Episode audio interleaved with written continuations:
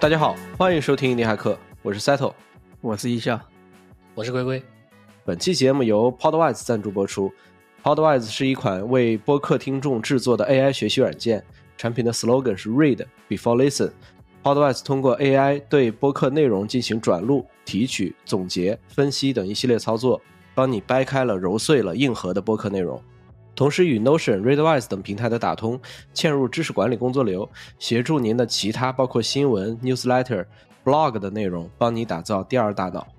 Podwise 也为本期听众准备了三个五折优惠码，针对本期在小宇宙与我们互动的精选回复，欢迎大家踊跃来玩。好的，那开始我们本期的节目吧。本期又是我们的访谈时间啊！本期我们的嘉宾是简单简历的作者 Viking。Viking 有篇文章在互联网上很火，叫《程序员自由职业独立开发的第四年做什么、收入、经验教训》。他深度剖析了自己在自由职业这四年的一些感想啊、得失啊等等。那今天文章我们就先不看了，我们来请 Viking 来给我们讲讲吧。那 Viking 先给大家打个招呼吧。大家好，我是 Viking，然后现在我是自由职业，还在做独立开发，并且呢还有做一些其他的事情。很高兴来到硬地访谈啊。好的，那 Viking，你能不能给大家简单介绍一下，就是你自己过往的那些经历是怎么走上这条路的？还有就是你目前最成功的产品是什么？嗯，好的。然后我嗯其实是一直在做前端开发，然后在也是在不同的大厂和外企做过，大约做了十年。比如说。呃，我在百度干过，在携程干过，然后在 Apple 干过，对，反正这些这些工作吧。上一家我的公司叫这个 Blackboard 啊，他们做了一个教育产品，在美国还是挺出名的。然后，嗯，我就有一就离职了。然后离职以后呢，呃，我就想，呃，因为我的压经济压力不是特别大，所以呢，我想是否呢可以用这个来实现一个 gap year 啊，然后看看我能不能。在另外一些事情上做一些事儿啊，其其实呢是从录课最先开始的，然后呢我发现这个慢慢的录课的收入还可以，所以呢我就呃决定呢把这个自由职业继续做下去啊，一点点做下去。后来发现做的还不错啊，所以从各个不同的方面啊进行了一个发展，比如说是刚才说的有这个独立开发做产品，还有还有这个卖课，甚至呢还有一些个人品牌，呃。之前呢，我还写过书，反正呢就是经历比较杂比较多吧。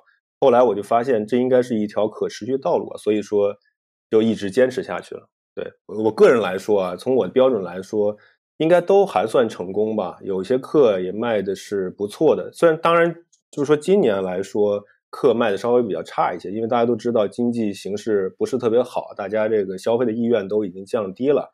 那产品呢，我做了一年。我从来没有说是把要赚多少钱，这个产品要赚多少钱作为一个目标，而是呢，呃，我认为是一个实践自己独立开发的一个途径吧。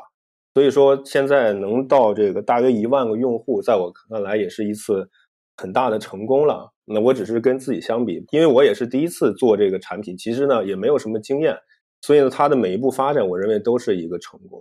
还有一个呢，就是刚才我说的个人品牌，这个我一开始也没有说是很注意的去发展它，但是后来我发现它其实挺重要的，呃，所以呢，我在这社交媒体上也收获了比较多的粉丝，最多就是 Twitter 啊，然后有挺多粉丝的，还有 B 站、YouTube，所以说我认为这一项呢也是一个很大的成功。还有呢，就是在这个过程中也交到了挺多这个线上的朋友的，我认为这也是对一个成功。对，这就这几项吧，嗯。因为你 Twitter 上面，我看现在已经有三万六千多个粉丝吧，哦，好像是这么多。其实粉丝量在 Twitter 中文社区里面已经算非常好的了。对对，还可以。嗯，对哦，我想问一下，因为你刚才说你在百度、携程还有 Apple 都干过，对吧？就是那你为什么就是突然想去走一个 gap？是什么启发你想去做这个改变，然后想去尝试一下别的东西的？呃，因为我觉得就很多情况下。假如说你一直工作，总会有一种疲倦感或者疲惫感。我认为，不管你在什么公司也好，就是福利再好的，比如说你在最顶级的，啊，Google 呀之类的也好，嗯，总总会有一个时间，你觉得每天早晨起来通勤或者怎么样，会给你一种疲惫感，或者我们称之为重复感啊。我在我记得最早的文章我就写过。呃，我之前开车上班，我就感觉每次开车开到一个地方，总会碰到一辆相同车，或者一遇到一些相同的人，我就感觉我是不是掉到了一个时间循环里？我就感觉是不是可以打破这么循环，然后寻找一次一种新的生活方式啊？所以说我一开始也没想过什么自由职业或者独立开发，我就没有想过。我想是不是可以趁这个机会啊，嗯，拿出几个月来试一试，我可不可以不是这种朝九晚五、循规蹈矩的上班的生活？所以说，这这就是我的契机。我也是慢慢去做的。我我一开始发现，哦，卖课好像能赚点钱，能够支持我现在目前的一个生活的需求。当然，很重要就是你不要有太多的贷款，这是我认为最重要的。假如说你，呃，有很大的经济压力啊，那有可能你就没法去像我这样去进行一个实施了。所以说，就是这个就是我的契机。我想打破一个不断的循环嘛。后来我发现这种生活方式比上班更好。啊，还能赚到一些钱，所以说我就想应该把它继续下去。对，那我想问一下，你在选择卖课这条路的时候，你是之前离职过后才考虑卖课的，还是其实离职之前就已经在考虑了？嗯，出第一节课说是在还在职，但是说呢，后面节课是离职以后才做的。但是第一节课是最不成功的，因为你作为一个新老师的话。呃，你也不知道选什么题材好，也不知道哪哪个哪个方向好，或者怎么样讲好。呃，真正卖的比较好的是离职以后开始做的。我觉得我这离职这个时间跟我卖课也没有什么直接的关系，我就是去试，就跟我做产品一样，都都不知道最后会怎么样。哎，突然发现有可能我在我发现我在教学上比较有天赋吧，就是说第一节课虽然它销量不太好，但是呢，学生的对我的评价还是挺高的。卖的不好，有可能第一是选材的问题，就是说你这个东西很多人已经选过了，那当然你这个就优先级就降低了。第二是你知名度的问题，很多人都不知道你，所以说你卖的不好。但是随着这个慢慢的积累，加上一些同学的反馈啊，就说这个对我的一些积极的反馈，我认为也许吧，我会在讲课上有些天赋。后来也证明了，确实还可以。对，所以说就会一直的卖下去。嗯，那我帮大家想去卖课的同学提个问题啊。就是你觉得卖课的这个过程里边，课程主讲人的背景对于卖课这件事儿有多大的帮助？比如说你自己在百度吧，在携程，在 Apple，你有这样的背景，对吧？那这些背景对于你卖课这件事儿，你觉得它有多大的影响？呃，我我觉得这个东西，假如拿一百分来算，也就百分之二十的影响吧。因为一开始的话，大家有可能看你这个课。呃，这个东西还是有用的，但是后来呢，随着时间的推移，我觉得还是看你的内容怎么样，而不是说你的名头怎么样，因为它有一个试听的环节，就是每个课大家都知道要试听一下，有可能你讲的不太好，或者你天生的表达不太好，即使你有再好的一个名头，最终我觉得大家也不会选择，所以呢，我就给二十分吧。嗯，我觉得这个合理啊，其实就是很多人虽然他有大厂的背景，但是其实表达并不好。我觉得卖课这件事儿对于表达，尤其像你现在做 B 站、做 YouTuber，对吧？我觉得表达这件事儿还挺重要的。嗯，那是我，所以说我是我觉得这个讲课是一种天赋吧，不是说所有人都适合做这件事。对，假如说你在这方面有一点天赋的话，你可以尝试一下。嗯，那我想问一下，就是因为你看你后续也做了一个产品嘛，叫简单简历。那简单简历这个产品，它的来源是不是就是因为你在讲课过程中里边的学生，对吧？那学生其实很多时候他要写简历嘛，他要去面试，他要去应聘，对吧？那你可能总结了一些写简历的一些 Python 啊，干嘛的，然后就把它变成了一个产品。这个是不是就是你整个产品的来源？就是你的这个灵感来源其实是通过你讲课的过程里边散发出来的。呃，确实是你说的很对，因为我们讲课的过程中自然有很多的这种。学生会问一些关于面试或者是简历的问题，呃，我就发现呢，就是其实呢，在这个很多情况下，学生其实并不知道怎么样写好一个简历，他不知道，他他他做法一般就是你在网上搜一下，对吧？有很多学生甚至他不会用 Google，就用百度去搜一下，说啊怎么样，什么前端开发工程师简历啊之类的这种关键词，但是呢，那些模板或者内容大家都知道，其实是非常过时的。你假如说用那些东西去写。呃，对于面试官来说，是一个没法真实表达出你的水平。呃，但是呢，很多同学都在使用这种方式，所以我在想，哎，我有没有一种一个契机，或者是一个一个一个需求，去完成这个功能？首先呢，是从内容上，就让他们真正表达出自己的水平；第二是呢，从这个风格上，或者说是样式上，让它更美观、更符合一个程序员的认知或者审美。从这两方面。打造一个简历产品，让他呢更容易去找到工作啊。所以说呢，这就是我一开始的契机。对，因为现在其实环境也不太好嘛，就是很多人也在找工作，对吧？那你能不能帮我们分享两个，就是在简历撰写过程里边，可能是最有效或者说最吸睛、它的转化率、成功率最高的两个点？呃，刚才我说的，就是说简历吸引人，其实我在这个文档中已经写过很多了，我还写过一个对应的这个呃一个指南吧，我们在简单简历里就一个指南，呃，其实挺详尽的。我认为呢，就两方面。刚才我说的也是怎样提高你的这个技术竞争力吧。呃，第一呢，我觉得是要有这个技术亮点，但是技术亮点是一个很虚的东西啊，就是说你听起来就是一个不知道该怎么下手的东西。所以说呢，就是一个要真实去做的东西，因为这个东西不可能凭空去出现的。呃，有很多同学呢，在一些小厂，他每天就是做一些千篇一律、很重复的工作，就接触不到这个。所以说呢，我就写了一篇对应的文章，打造技术亮点，去让他怎么样完成这些东西。就是说呢，假如你工作的时候没有这个机会，因为很多都是小公司，你要在课余或者是自己的空闲时间，去针对这些点去打造一些可以让你简历更丰富的一些内容。这是我觉得一个比较重要的内容。当然，第二呢，就是说，呃，一些个人网址，就是可以展现你个人这个实力的，比如说你的个人网站、你的 GitHub 这些呢，都要努力去经营起来。呃，在工作之外给你提供一些叫养料或者是一些支撑吧。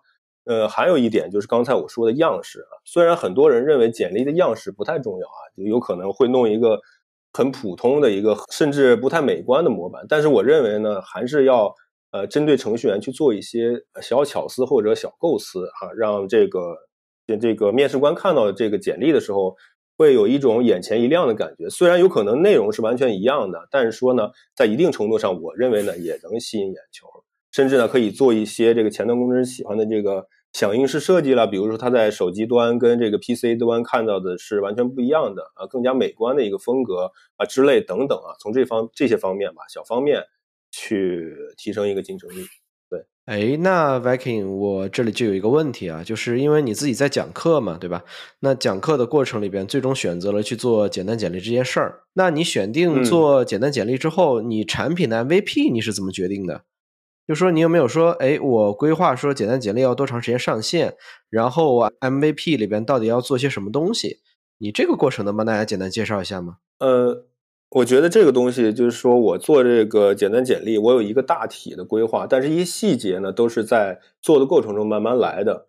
而且我是一个，你说教条也好，刻板也好，我还会弄一个敏捷开发的流程，在那个 Teamvision 里建了一个这种类型的这个 Sprint 什么的，Sprint 的一个计划，就是说两周要出多少 feature 了之类的，我就根据这个计划，但是它是一个比较长的时间线，因为这个产品虽然大家可能看起来比较简单。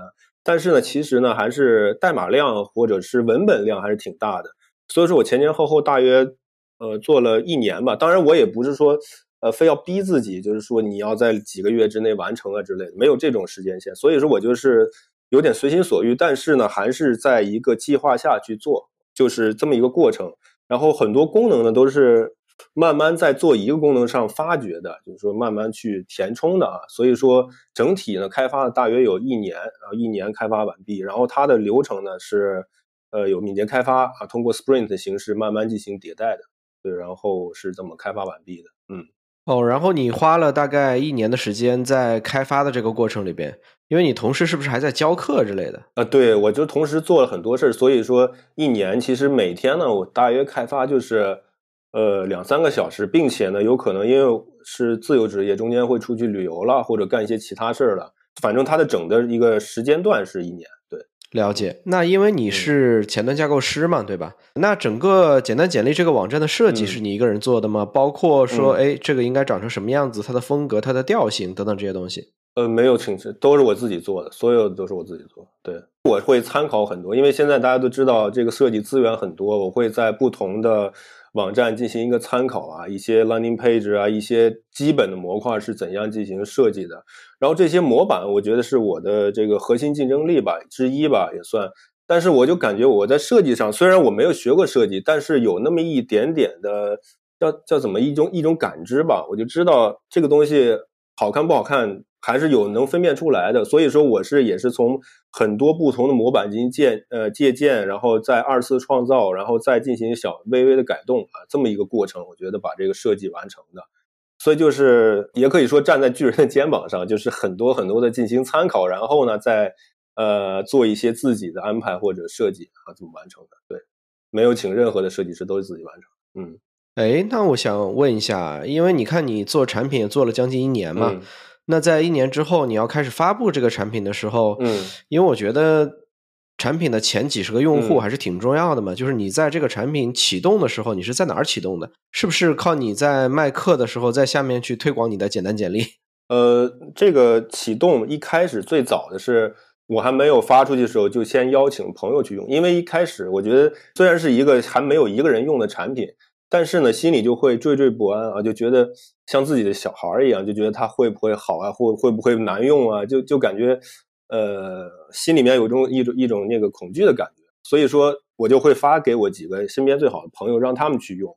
然后他们觉得用完了以后，哎，居然给我了很多正反馈，说你这个东西做的真的很不错啊。然后有可能以后会，呃，盈利也好，或者成功也好，他们都给了我不错的反馈，哎，这就加强了我自信心。然后呢，我的第一次。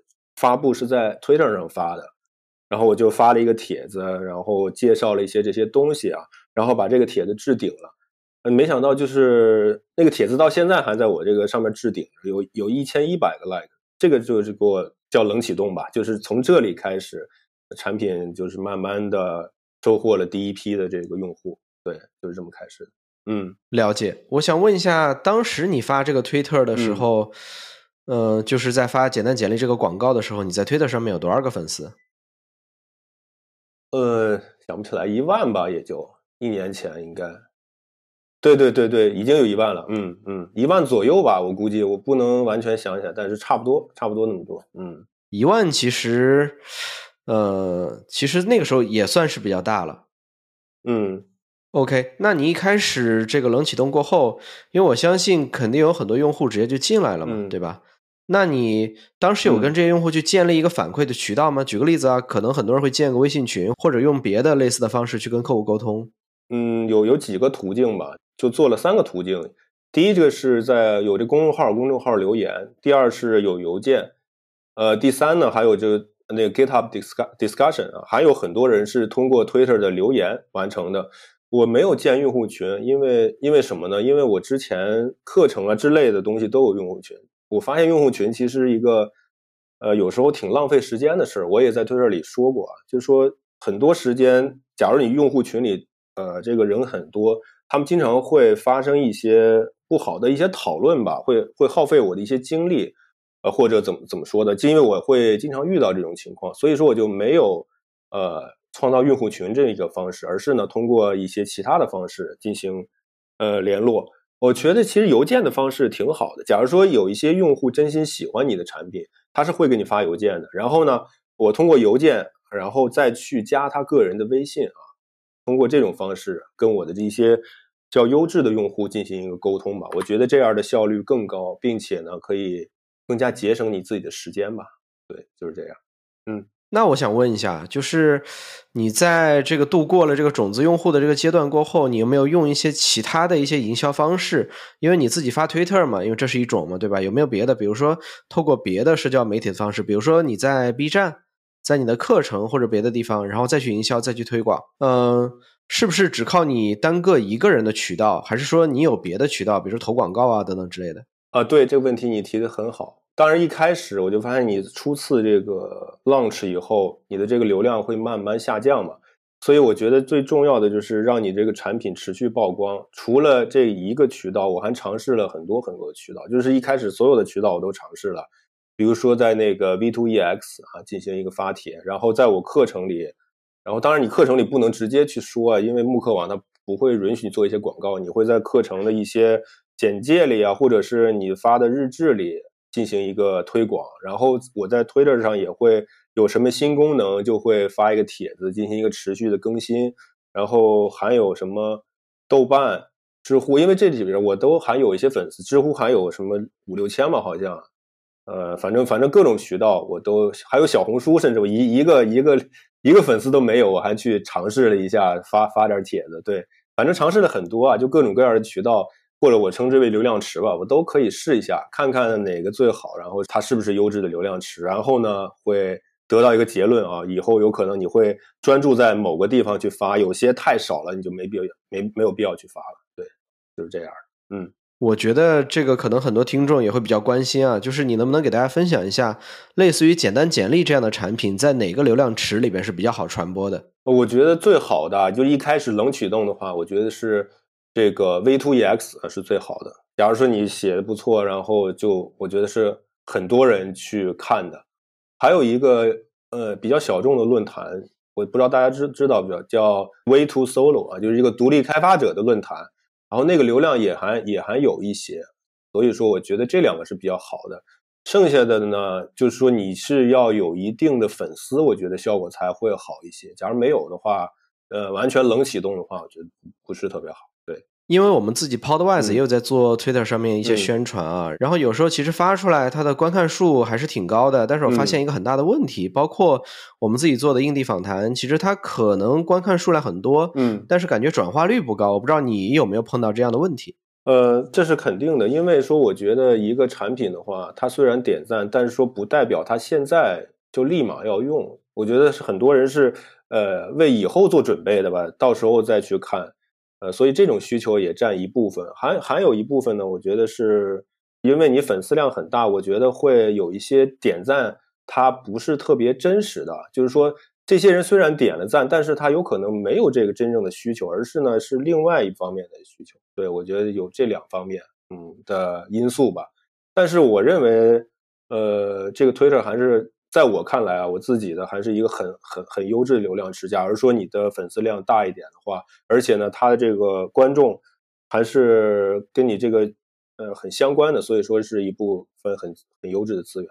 对我有看到你在博客里面发布的那个简单简历的营收图啊，应该是到九月份、十月份每个月有三千多块钱的样子。现在是什么情况？你能给大家介绍一下吗？呃，其实在这三千块钱左右已经。晃荡了很久了，上个月好像是三千六百块，一直没有突破过四千。这个月应该也是差不多这个数字。嗯，因为现在呢，我觉得是它到了一个瓶颈期了，就是说，因为最近我在做这个英文网站，我也没有持续的去宣传它，所以就是来的都是一些比较自然的流量，比如说 S 呃从这个搜索引擎来的，呃，它就一直在这里晃荡，所以应该现在就是这个趋势。对，简单简历这几个用户爆发增长的时间点，你知道原因吗？就比如说简单简历，它肯定不是说从零到三千，一个月涨一百，一个月涨一百这样涨上来的。它可能是从零到一千，可能维持了一段时间，然后一千到两千，就类似这样子。那这些你明确知道说它增长的原因吗？你能给大家分析一下这个过程吗？呃，就我觉得有两方面吧。第一方面就是完全跟我的宣传相关的。我发现就是在我火的文章或视频发了以后，它就是一个爆发点。比如说我之前。发过一个什么不上班的一千天那个东西，就是说很多人看，它就是一下就增长了。还有就是刚才你说那个四年，就是我这个呃自由职业的四年，还有说我之前公布一些他的收入，比如说是月收入两千，或者是第一批用户啊，这些文章跟他们是有很很相关的一个正相关性的，呃，这是一个很重要的呃一个点。第二呢，我觉得是。有一种厚积薄发的感觉啊，就不是说是爆发的，而是说，呃，你随着你的时间增长，然后 SEO 刚才我说的是很重要的。后来呢，我就会发现，在 Google 会慢慢的，现在过来流量就占大多数了。所以说，我认为呢，很重要的一点就是你要持续的去写一些言之有物的东西啊，内容就是说，比如说我写的一些指南啦，一些怎么样写简历啦，一些简历的范本啦。这些呢是给你带来很大流量的，所以说刚才我总结一下，就第一个是跟我这个东西发的相关的，第二点就是随着你的这个时间的一个推移啊，SEO 会给你带来一个持续的一个流量的来源。对，哦，所以说其实我觉得你这个流量路径还挺经典的，就是其实透过自己的爆发式增长引了一波流量，然后慢慢的再透过 SU 又把这波流量的峰值给它填平了，就是这样慢慢往上走，慢慢往上走，类似这样一个路径。呃，对，呃，我刚才还忘忘说了，再补充一下，就是说我后来出了一个这个推荐计划，就是一个很经典的，就是推荐给朋友自己能返现这种东西，我觉得这个也是有一定帮助吧。通过它呢，也带来了一部分新用户。所以大家呢，如果去做一个产品，有可能呢，你想也可以尝试一下这种邀请的一个计划。虽然呢，它是一个很老套、很经典的东西，但是我觉得还是有一些用的。对。那我想问一下，因为你现在用户数量已经很多了嘛，那我相信肯定会有很多用户给你去反馈跟建议嘛，对吧？你是怎么处理这些用户反馈的？我会分析这个东西真的是不是有用，或者是它是不是要放到长期的计划里。啊，大家都知道，用户的反馈有时候是非常笼统的，它不是说是你要改一个按钮或者怎么样的，它而是说你要做一个什么什么东西。有些这个需求呢，它是很好，但是说你现在是不可能完成的，所以说我会把它放到一个长期的路线图里，比如说是有可能明年才才去做，或者是你做的时间就要一两个月啊，这就像一个 feature 一样。所以说呢，我就会按照用户的需求给他拍一个优先级。第一种呢，有可能是完全不符合我我的我的这个认知的，就是说我我肯定不会做的，所以我会排除掉。第二个呢，是有可能在短期内或者是很快的时间就可以完成的，我可以放在这里。然后呢，针对一些长期的呢，我可以放到未来的路线图里啊。所以说，我就可以给它分三个级，然后呢，根据这些级别呢，进行一个对应的实施的方案。那我想问一下，就是你自己在做了这个实施方案之后，排了这个计划之后啊，你有没有一种感觉，就是你在做这个产品的过程里边，其实我做不做这个 feature，好像对我的流量影响不会那么大？你有这种感觉吗？我很有这种感觉，但是说呢，我认为做这个产品不仅仅完全，我做它不仅仅完全是为了这个或者流量，或者是把这个收入提升，而是呢，为了我自己，就是我做了这个，写了这个代码，写了这个 feature。就认为这个产品完美了，所以说我很多时间是是有这种一种心态的。所以说你这样做的话，就不管它是最后结果是怎么样，就会很舒服。就像我最近之前我做了一个特，就是一个 feature 叫这个 LinkedIn 导入啊，因为这个大家都知道，你有时候简历呢会，大家都会在 LinkedIn 上发自己的一些东西啊，然后就你可以输入一个 URL 直接导入。但是在国内，我发现就很少人有人用啊。这个东西其实就就等于说你你研调研了很很久，然后做了一段时间，耗费了很多精力，最后没有一个人用。但是呢，其实我在这个过程中呢，又学了很多新知识，比如说这些这个爬虫啊、p u b i t e r 怎么用啊之类的一些很干的知识吧。我觉得这个也是从另外一个方面给你获得了很多收获，所以也挺好的。对，我觉得你个人从做产品也好，还有包括你的思考，我觉得都有那种长期主义的思维在里边。我觉得这个还是挺好的，呃，对，因为因为我觉得，因为这个产品它其实不是我唯一的收入来源，所以说我就会理想化一点，不是说就说每天要想怎么样把流量增到最多呀，或者是立马让它收入提升多少了，所以说有这么一个心态在，有可能我会呃，就是说更更平和一些吧，对，没有那么激进，嗯。我感觉你是我们国内做 building public 应该是很早的一个人了，就是你可能在很早就有在公共平台上聊，说我今年卖课多少收入，我做产品多少收入，自由职业是什么样子。building public 这件事儿，你是从哪里了解到的？我觉得还是第一是受国外的一些这个影响吧，因为很多国外大家都知道做产品他们是 building public，我觉得这是一大方面。第二方面是，呃，我是看。就是国内没有，所以说我想做一个比较新潮的东西吧，然后给大家分享一下。有可能呢，大家可以根据我的经验去选择一个自己适合的生活方式，有可能还能帮助到别人。所以这我觉得是何乐而不为。所以说我就去做这件事儿。后来发现，确实很多人看了这种我这些分享以后啊，就会获得一些新的见解也好之类的。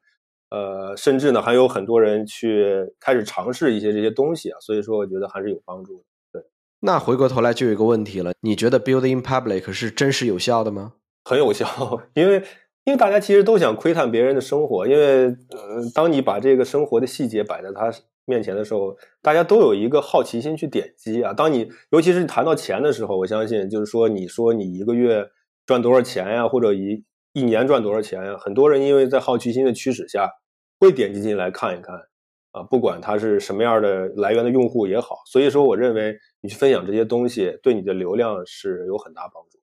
是不是现在你发布的内容到今天为止还不断的有产生转化这样子？就包括你可能在 B 站里边现在发布的，可能每天还有多少点击，类似这样子。嗯，对对对，是有的。尤其是那些大家叫 clickbait，就是说你的标题看起来就很有点击率的这种视频，尤其是分享你赚多少钱的视频，因为大家都对钱很好奇嘛，这种东西可以持续的有一个流量。那你能再给大家再总结一下，就是作为一个独立开发者或者现在要自由职业者，你个人的年度营收能做到一个什么样子的一个程度？嗯，呃，这个我现在就是说收入，我觉得有几部分吧。第一部分是卖课的，卖课它是一个，呃，我觉得是比较持续的吧，也算，因为我做了挺多年了，然后出了也，呃，这个四五门课，然后当然今年稍微少一点，刚才我也说过原因了。而且我现在因为重心不是完全在卖课上面，所以说呢，就是说它的时间也没那么多，所以出的比原来少点了。这个也是我一直的主要来源吧。然后收入的话，应该它每年跟我原来就是它的总收入啊，总收入跟我每年原来上班的收入是差不多的，所以就可以 cover 掉每年上班的一个收入。当然一开始是少的，后来是慢慢多的，今年又是少的。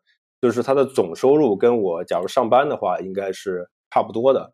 然后刚才说的这个第二个收入来源是我这个产品简单简历嘛，呃，我它上线呢应该是一年多吧，然后现在平均是三千多，然后之前呢有两千一千，我没有算总收入啊，我没有一下算总收入，应该总收入不是很高吧？我觉得三万块钱吧，大约，因为一年多一开始是比较比较少的，然后其他呢还有这个。呃，最近我就是有一些接广告的机会，就是接了一些广告，算我是一个第三条的一个收入吧，也是有视频的广告也好，有这个 Twitter 里面当中的广告也好。然后第四个呢是这个流量的一些收入，因为大家都知道，这前一阵 Twitter 也有一些，就是说你浏览量大了的话，你假如是那个订阅用户的话，会发一些钱。当然上现在少了，就有一两个月还可以，但是它也算一条收入的途径嘛，对。应该是就是这么多吧，三四条路吧。对，嗯，哎，你自己怎么看收入多元这件事儿？因为我觉得这个收入多元，呃，就是鸡蛋不要放在一个篮子里嘛，挺重要的。因为说有可能这些条路在某一天有可能走不通了，所以说你要把自己的路路拓宽，呃，是很重要。比如说有一天卖课卖不了了，或者怎么样，或者是简单简历不能运行了，但是你还可以有多条的这个道路有收入来源。呃，这样的话呢，是一个很重要的。所以说，你要做呃一个自由，我所以所以现在我叫这个自由职业啊，不不能完完全全叫独立开发，因为我觉得你假如说是只开发产品，甚至呢你只开发一个产品，有时候你你想去维持自己的生活还是有一定难度的，而是呢要拓宽多方面、多个不同的收入来源，这个我认为是很重要的。OK，那我们换个话题啊，你说现在简单简历有过万的用户对吧？是用什么技术栈支撑的？我相信现在这个用户量来说的话，应该没什么瓶颈吧？啊，没有没有，现在用户量说总共注册用户才一万，那每天 PV 也就一千左右。其实呢，这个我觉得一开始大家都会想一些性能的问题。其实你假如说做一个独立开发产品，完全没必要一开始就考虑性能的问题啊。就是假如你遇到性能的问题的时候，你说明你已经成功了，你已经很成功了，有可能你收入已经很高了。所以说我这个架构，刚才你也说了，我前端后端是完全分离的两个系统啊。前端呢是 Vue 三加上 Element Plus，然后还有 Tailwind 作为样式库；后端呢是 Axe.js，然后加上 TypeScript，然后部署呢是 GitHub Actions 和 Docker，对这几项进行一个部署。机器啊就是阿里云的两核四 G，有两台机器，前前端后端分别部署在不同的机器上。然后还有这个数据库单独买的，数据库是 MongoDB 的，单独买了一个实例，对，就是单节点的，嗯。所以说，其实只要在阿里云上，每年这些机器还是挺便宜的，什么九十九块钱一年啊之类的。其实现在硬件成本确实挺低的。对对对对，成本我压的很低的，第一年的话成本两千块钱吧左右，是，嗯。那你在做简单简历这个过程里边有没有什么工具？就包括 SaaS 工具也好，比如说什么 Figma 呀、Google Analytics 呀等等类似的，你能给大家推荐一下？你觉得哪些工具是比较好的？这样的话大家也可以参考一下。哦，这个觉得有几个工具是很好的。我想最推荐就是一个客户服务的工具吧，因为大家都知道，就是那个网上，就是你的网站上会有一个那种聊天的一个框啊，就是用户可以给你实时反馈啊。我很喜欢的一个这个工具叫这个 Crisp，一会儿我可以把链接提供给你，可以可以看一下。然后它呢是完全免费的，而且呢它也是这个一个独立开发最早进行开发的，在这个 Product Hunt 上面这个排名当时也是很高的。这个东西呢是完全免费的，然后那个它也有手机 app，就是你安装手机 app 以后，用户在上面留言以后，你在手机上就可以进行一个回复。所以说这个是我用到呃最喜欢的，并且它也有那个简单的统计什么的，呃，是一个很好的工具。还有一个工具呢是这个数据分析和热力图分析的一个工具啊，它是那个微软的，就是说你要看这个用户在你网站上哪里点击最多。它会生成一个热力图，然后你可以分析你添加的这块这个模块是否好用啊。这个工具叫 Clarity 啊，是微软的，它也是完全免费的，而且项目整个项目呢也是开源的。这个数据它是很丰富的各种各样的数据，并且呢还有一个很很厉害的功能叫这个用户行为录制，就是说你能看到用户在你网站上到底是怎样点击的。比如说他先往下滑了多少多少，然后呢点击了什么某个按钮，它完全都能录制下来。根据这些呢，你可以。分析一下用户的行为啊，然后再进行一个更好的改进。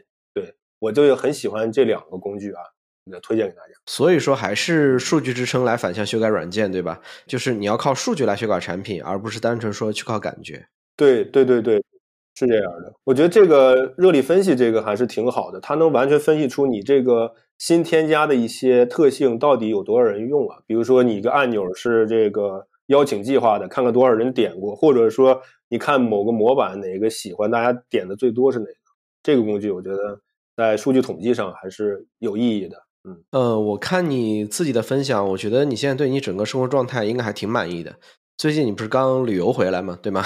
我相信你现在状态应该是能达到 work-life balance 的，对吗？呃，我认为最重要的一点就是你自由职业以后，因为所有时间你都可以自己支配。就是说，你当你觉得你现在不适合工作的时候，你就可以完全不工作。比如说，你今天状态很差，或者是你今天不舒服，你就完全可以停止工作，干一些你让你舒服的事情了。这个是我最看重的一个生活品质。对，你可以呃毫不顾忌的去停止去做你喜欢做的事儿。对，这个是挺好的。嗯，我想问一下，因为我们其实社群里边有挺多人也在问的，就是。嗯，作为自由职业，有一个挺大的困难，就是家庭的支持。就是我不知道你自己家人对于你做独立开发者、做自由职业这件事儿，他们支持吗？呃，我首先说，我说说我老婆，我老婆是那个做口译的，会议口译的，所以他其实他也是自由职业。所以说我俩都是自由职业，所以这个呃很好吧。所以说这是一个也是个机缘巧合吧。所以这个家里面就很支持。至至于父母啊或者怎么样的，当你就是说做出一点。成绩以后给他们看，有一当然一开始他们肯定是反对，他们会说你这个东西，呃，没有一个正经班上怎么样，他们肯定会反对。当你做慢慢做出一些成果给他们去不断分享、不断展示的时候，他们也会慢慢理解到，哦，原来这也是一个正当的职业选择，而且呢，他能有一定的收入，所以说他们最后会慢慢的改变自己的看法。对，我觉得确实啊，就是一定要跟家里人沟通啊，因为我们上周跟大圣聊的时候，大圣说他每年年底都要写一个 PPT 给岳父岳母汇报一下。啊，对对，我觉得持续沟通是很重要的。当然说，我觉得也不能完全的作为一个成年人啊，不能完全的去就完全的就是为家人所考虑，而是呢，你因为是一个有独立人格的人，要去做自己真正想做的事儿吧。当然，就是说这个是一种权衡，或者是叫一种 balance 吧，你要自己去怎样想办法去调整。那我想问一下，在这个过程里边，因为包括你做简单简历也好，做课程也好。本身一定不是说这个课里边的东西百分百你都一定是知道的嘛，对吧？你你能把它讲透，你肯定要在这里边做很多学习了。包括你做几单简历的时候也是一样的，什么样的软件好用，什么样好使，对吧？然后你要去哪里学习？就我们想问一下，你平时是怎么学习跟吸收这些知识的，以及你平时的一些学习路径是怎么样的？我觉得你可以给大家分享一下。嗯，我的学习路径就很简单，就是说，呃，第一是直接看官方文档。因为我觉得官方文档找到第一手的资料去看官方文档，不管你学什么样的框架和技术，我觉得最重要的第一手资料就是官方文档。然后第二个呢，我认为是在 Google 上用英文搜索。当你遇到问题的一些问题的时候，用英文在 Google 里进行一个搜索。最终呢，假如说你想看视频教程，那我非常推荐 YouTube，去 YouTube 上看一些视频。当然，我现在自己呢看视频的很少，因为我觉得视频呢。更适合一些初学初学的朋友啊，初学者的朋友来进行循序渐进的学习。对，所以说我认为是这三个路径。第一个呢是你要去阅读官方文档，然后呢，假如你遇到遇到问题，有两个解决方案。第一个呢是在 Google 中用英文搜搜索，第二个呢去看 GitHub 的 issues，看看里面呢有没有相同的一个问题。第三个呢，假如是大家是呃一个初学的想系统的学习一个东西的话，那么在 YouTube 上进行一个呃资源呃看视频。对那我觉得你这个还是挺经典的学习路径啊，就是透过嗯更原汁原味的去学，对吧？不要去学那些二手、三手的知识，因为现在很多国内的教程啊等等一系列的，其实都是翻译过的嘛。啊，对对对，是的，嗯。